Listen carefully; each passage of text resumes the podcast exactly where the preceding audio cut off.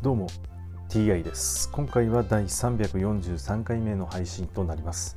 テーマは引き続き新約聖書の紹介です。早速いきましょう。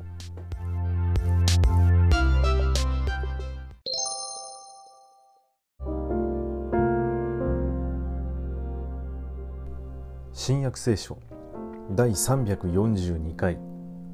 今回は神の国が来るというお話です。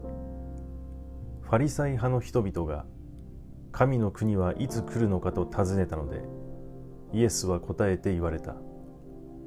神の国は見える形では来ない。ここにある。あそこにあると言えるものでもない。実に神の国はあなた方の間にあるのだ。それからイエスは弟子たちに言われた。あなた方が人の子の日を一日だけでも見たいと望む時が来る。しかし見ることはできないだろう。見よあそこだ。見よここだ。と人々は言うだろうが出て行ってはならない。またその人々の後を追いかけてもいけない。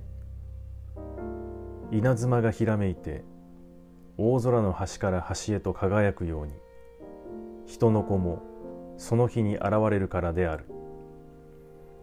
しかし人の子はまず必ず多くの苦しみを受け今の時代の者たちから排斥されることになっている。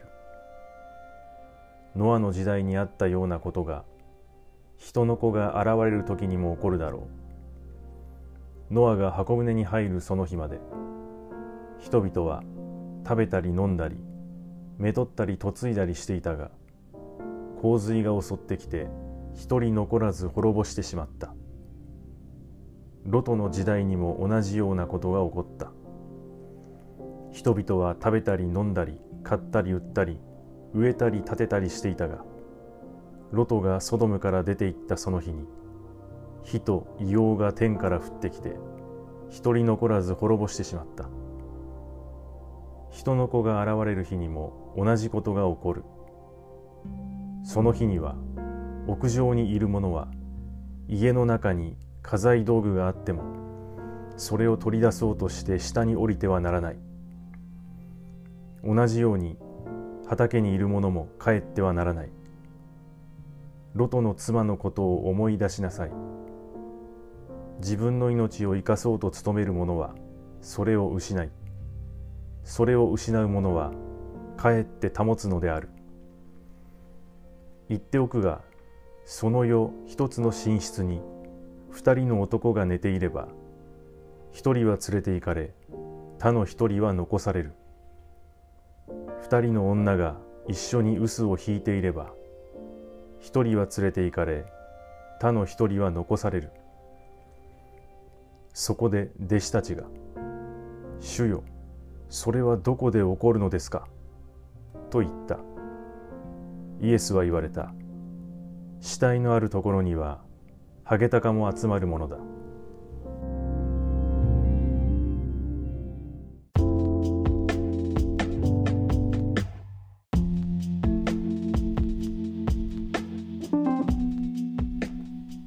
今まで神の国という言葉がたくさんのお話で出てきましたが一体どういうものなのかはっきりしませんでした。